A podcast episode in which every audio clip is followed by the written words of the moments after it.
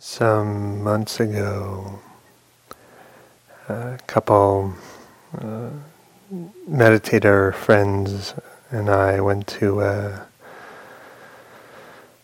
a, a group, um, and the group wasn't a, a, mindfulness group or a Buddhist group. It was more of a kind of um, yogic breathing. We were just curious and wanted to check it out. And uh,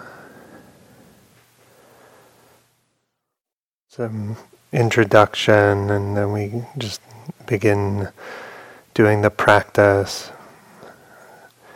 And uh, the the lights were out, it's dark, and it's a small group. And uh, we're practicing for uh, maybe 60 or 90 minutes. And at some point during the, the period of practice, I heard a, a young woman who began uh, crying. And um, it was very evident from the, the sound of the tears that there was some real grief. And in, in the state of openness in, in my own practice, uh, the, the force of her tears weighed down upon me and uh, I started crying too. And crying quite deeply. And It was for her own uh, grief and for what's unresolved in my own heart, but most centrally for the uh, suffering of the world.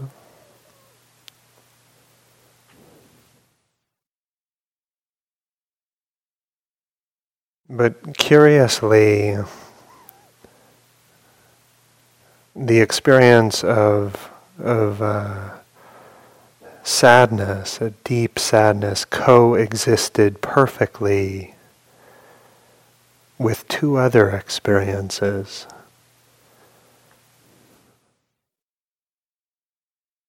So as I was crying there, spontaneously and without any sense of self consciousness, I found myself uh, laughing.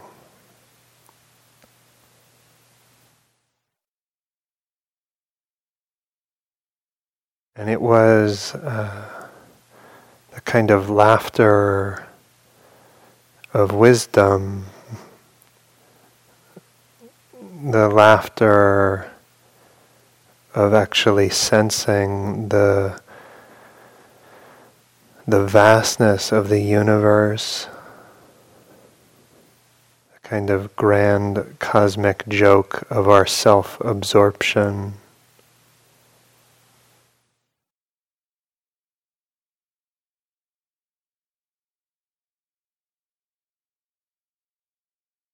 And then underlying the sadness and the laughter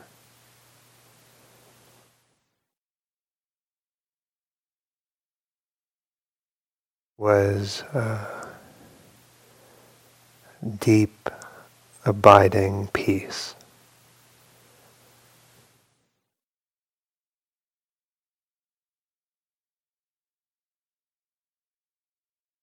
Like being at the bottom of the ocean.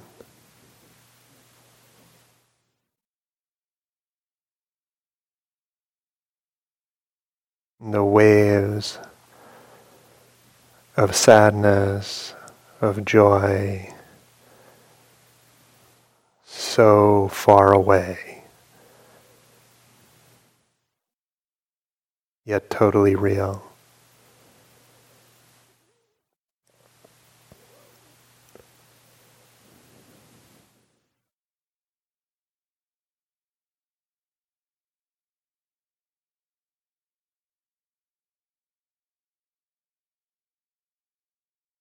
Why do we assume that to care requires frenzy?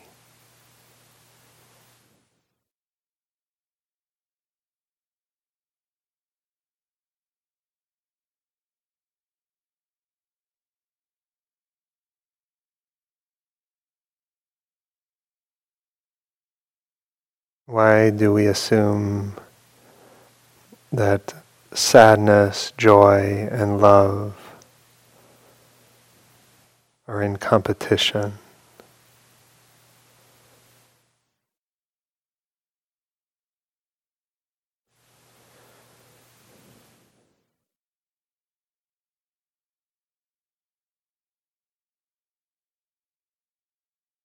Why do we assume that peace is so far away.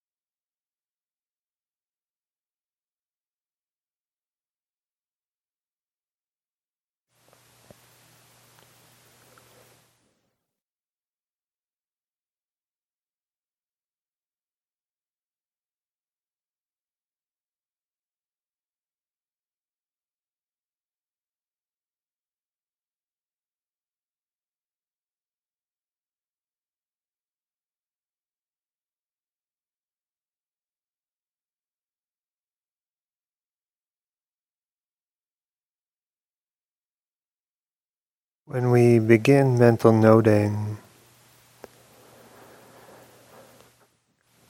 we use that to keep track of our experience. Breathing in,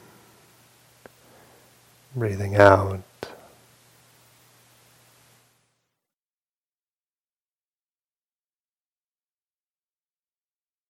We might say this to ourselves.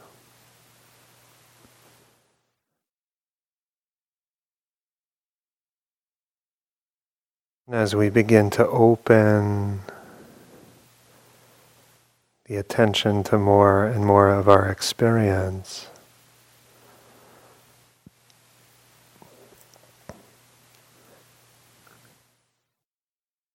we begin to note more and more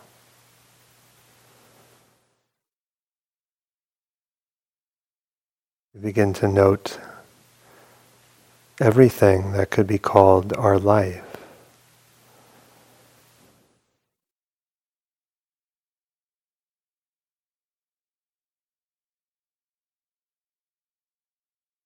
We actually note our life away.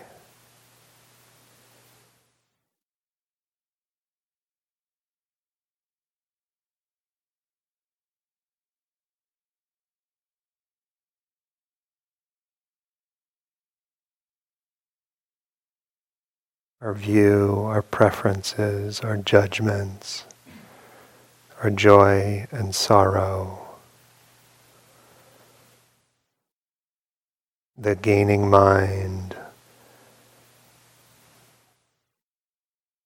the thought of ourselves as hero and failure, the urge to be more concentrated, the urge to be something, the urge to get somewhere.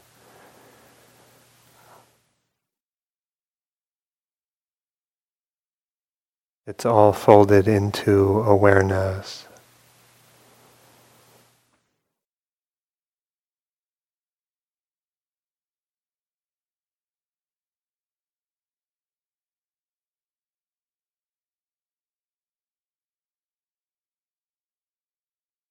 We note our life away.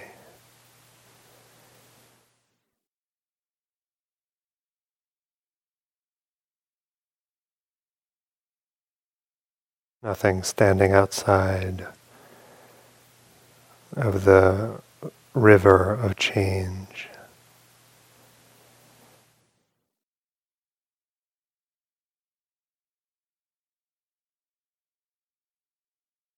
Not holding ourselves apart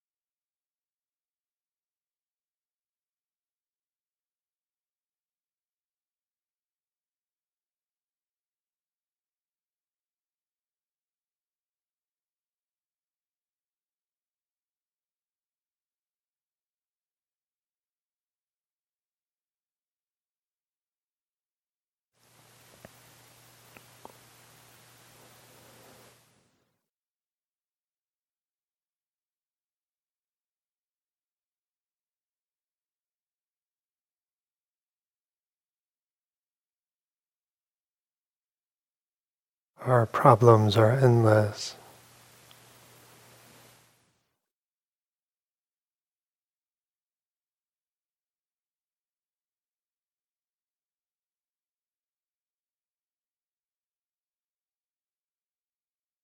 Something arises. You don't like it.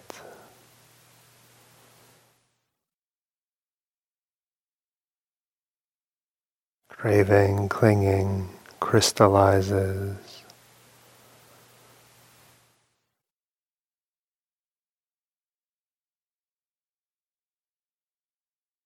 We're put back into a kind of corner of the mind called self.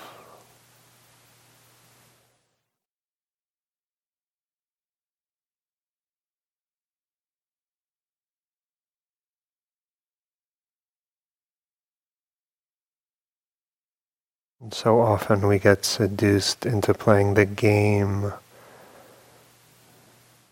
of clinging.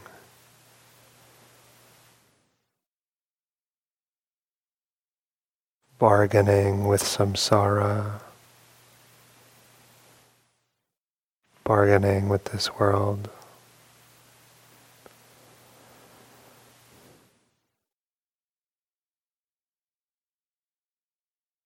But then maybe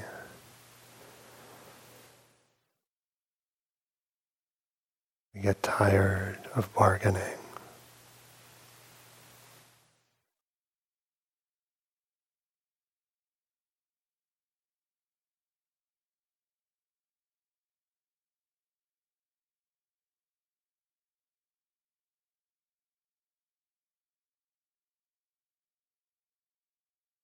We relax.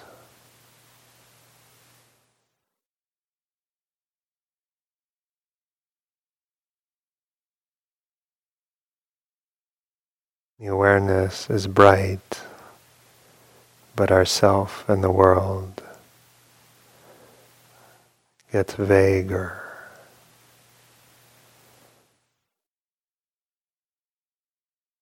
Feels more like space.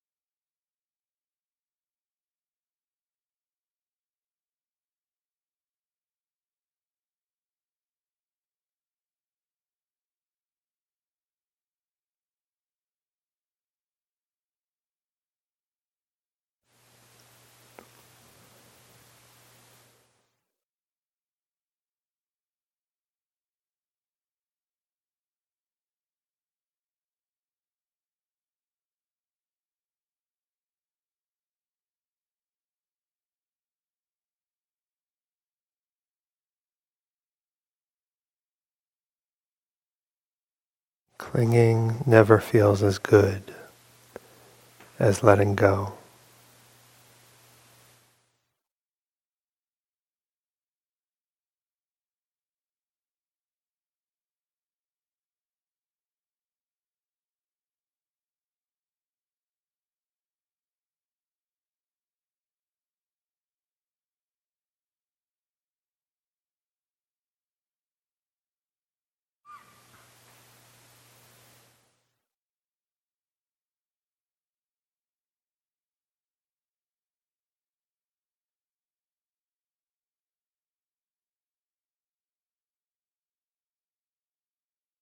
And when we can't let go,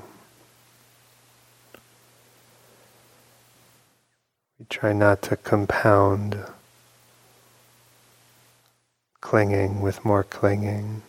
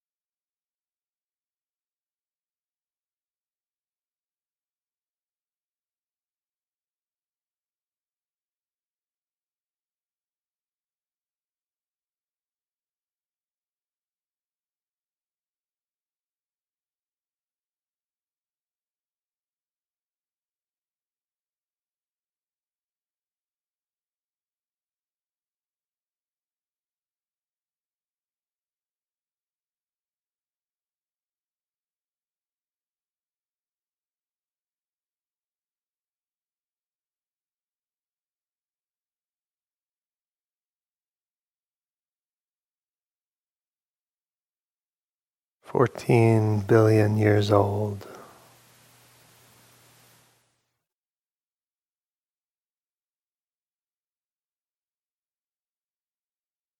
And Yet, remarkably, here we are.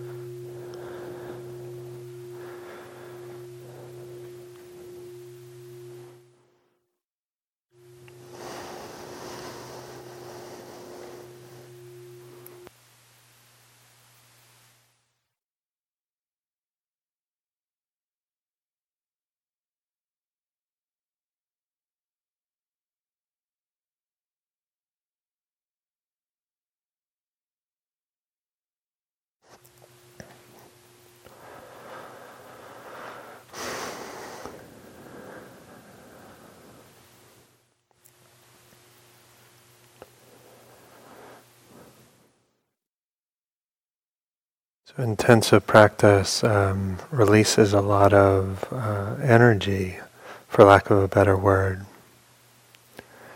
and um,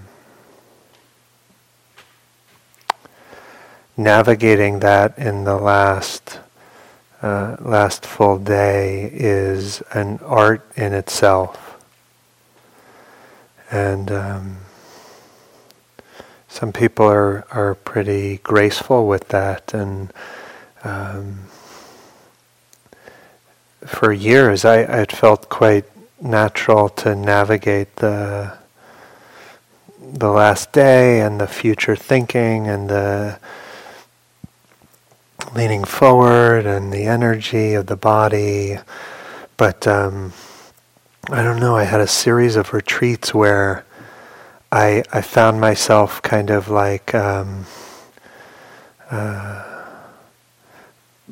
kind of like popping out a little early. Like you know how you kind of like plan when you're going to give up, you know, and like I planned my give up time a little early, and what went from like this just exquisite, precious, like practice environment started to feel like some weird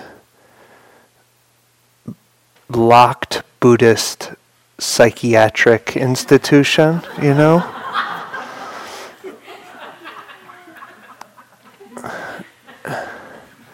and um, and it's kind of like you know you're either practicing or you're not. And if you're not you suffer you know?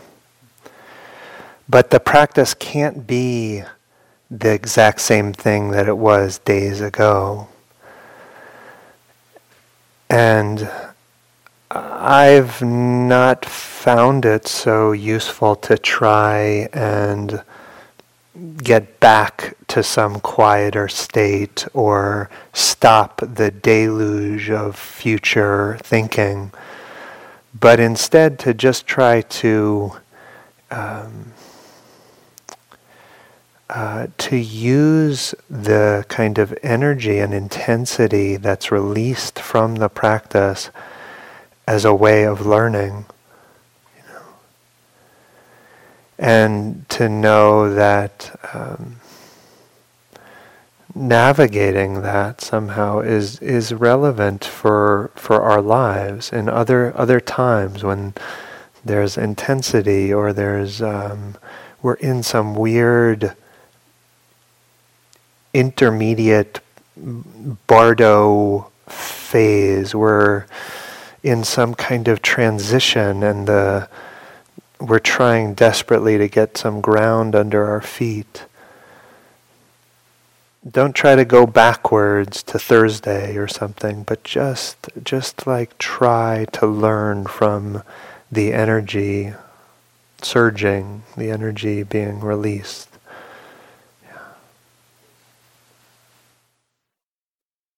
And uh, know that it's it's um, it's you know precious that we're still here together you know? It's it's not easy. Like this moment is the fruit of in some sense we could say everything but narrowly it's the fruit of the the previous week of, of practice. And uh, I was sitting a retreat that Brian was one of the teachers uh, in February and um, and he said something on the last day. Um, and he said something like, you know, you don't don't actually know whether this might be your last longer retreat, you know. And uh, you know that struck me so deeply because I totally imagine my life. I'm going to live and keep sitting and keep practicing. And just to know, you know, not certain. And so when he said that, I was like, oh, okay. How would I actually want to hold the day if this were my last day in retreat. And that doesn't mean that we have to hold it tightly or be uh, heavy or anything. It's just like, okay, let's just give it the, the respect it deserves.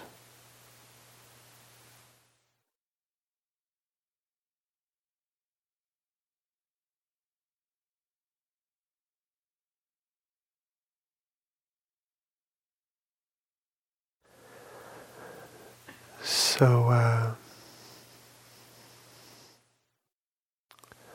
any uh, questions about your your practice?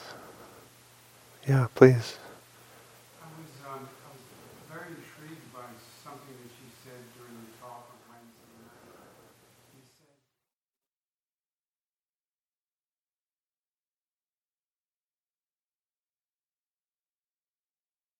Yeah. And I was wondering if you Yeah. Um, so the question was around that comment around secular mindfulness and the, the notion of something for nothing. And um, uh, yeah, I appreciate you um, you raising that, that question because there, was, was something uh, Brian asked for clarification on that too. So, mm, yeah.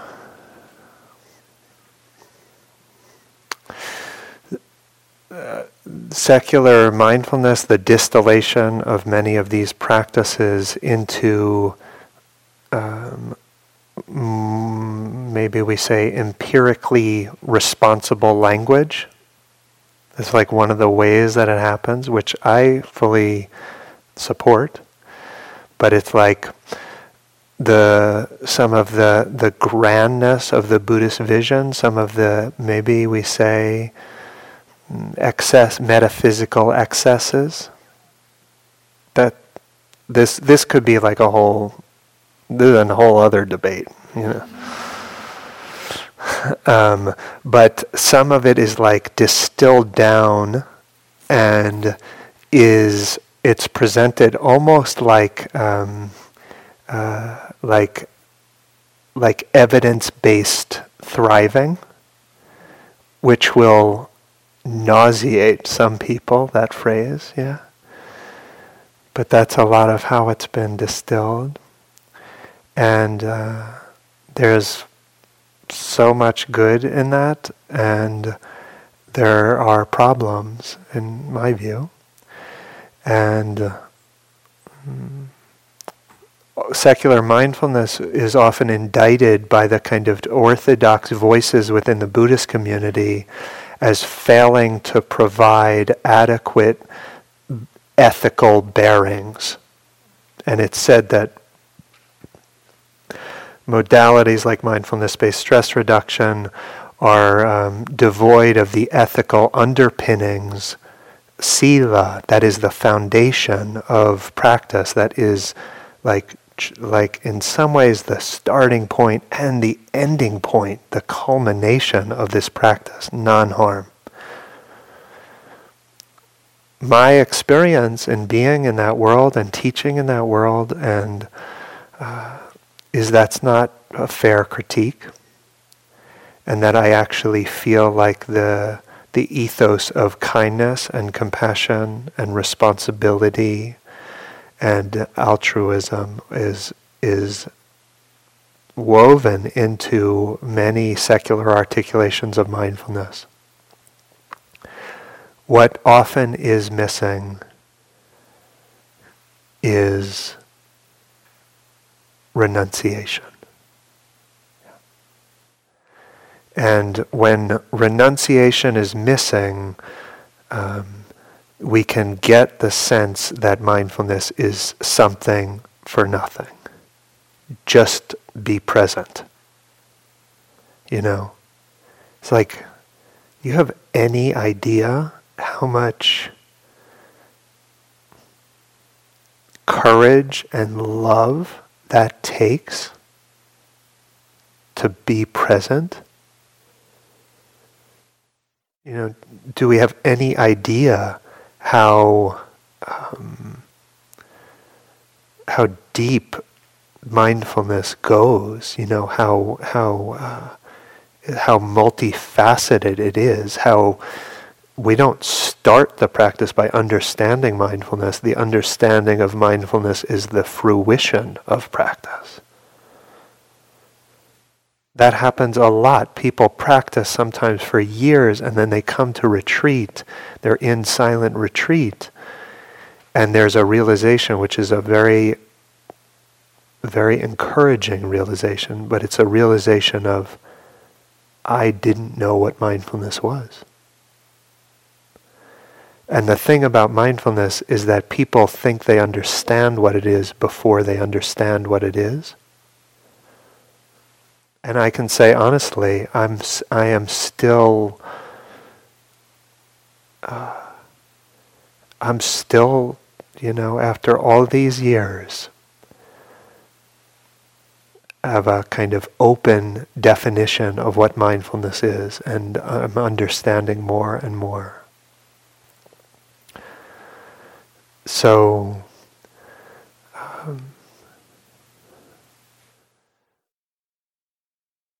as as as mindfulness becomes a kind of uh, commodity and more fully enters a, a transactional capitalistic model, can't help but be transformed.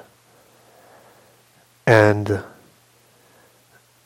you know, do you want to sell something for nothing, or do you want to sell? Uh, you know, the first noble truth and samvega and letting go and, you know, making peace with the imperfection of the human condition and all the depressing shit I say, you know? like, that's not a marketing strategy. Yeah?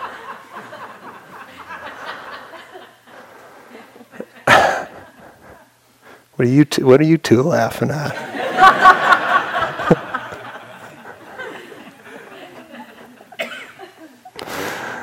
Hmm. And it's beautiful to like make a soft pitch, you know.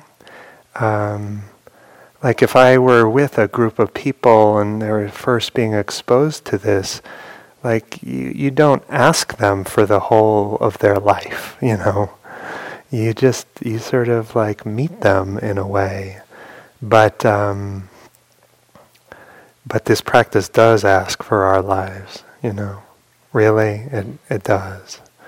And there are beautiful benefits that come short of giving our life away. There really are. And I can be as deeply touched by somebody uh, working in a kind of narrow way and coming to some genuine peace or resolution with some emotional tangle or traumatic history or something like that is so gorgeous.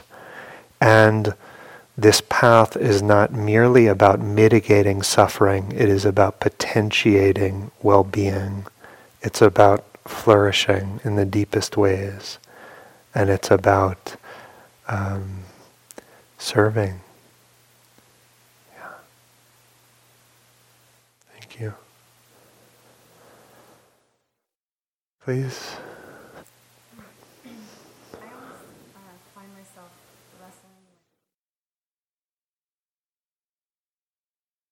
Yeah.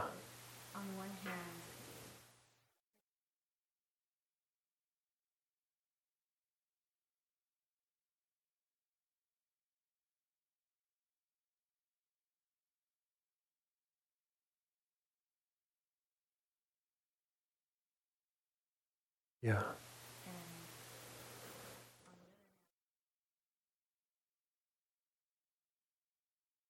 Yeah.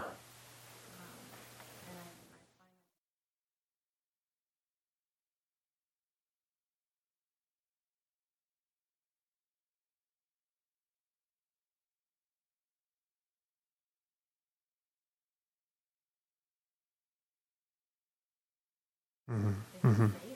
Yeah.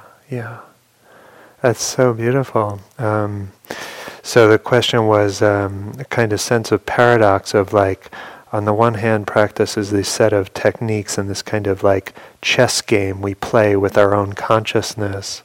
And on the other hand, there's the ungovernability of the world and um, the question maybe is like, okay, what exactly are we doing? Are we we're not in the driver's seat? Are we tugging on the wheel? Or um, and uh, you know where you're you're pointing towards um, some some philosophical questions, and and often philosophical questions. Um, are they're kind of like red herrings and we should we just put them aside but this one I feel is actually very close to my heart, and it speaks to some deep questions about um, about agency and if we're not in the driver's seat, what does it mean to tug on the wheel? Like, what does that mean? How is that actually possible? Does it feel like we're tugging on the wheel, but that's actually just more of the ungovernability? And um, we're getting into questions that are like uh, way beyond my pay grade. Yeah. and um, you know, I asked. You're really asking questions about uh, free will, and sometimes the the Buddhist teachings on anatta, not self, shunyata, and the emptiness. Um, they get us pretty far into uh, a kind of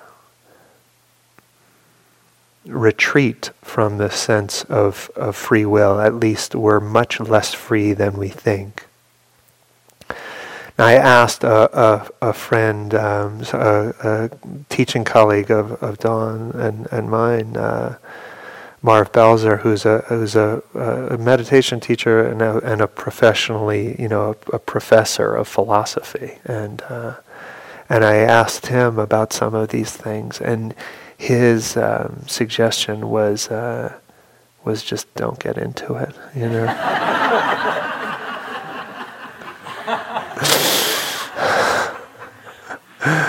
um, and I've mostly taken his advice, yeah.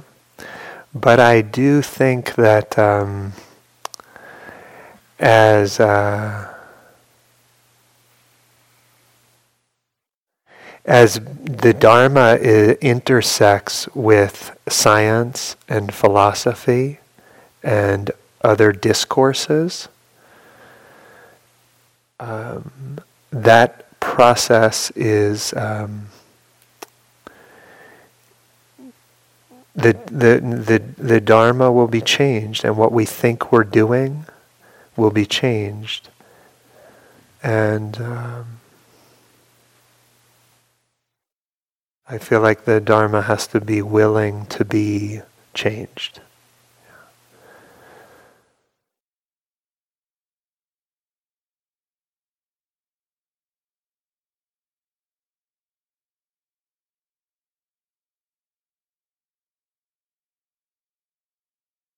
If we underestimate the amount of freedom we have and give up, that's a risk.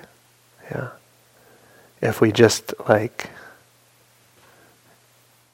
think that somehow the implication of this is not to try and then it turns out that that trying is an important conditioning factor in freedom that's a problem. So i err on the side of trying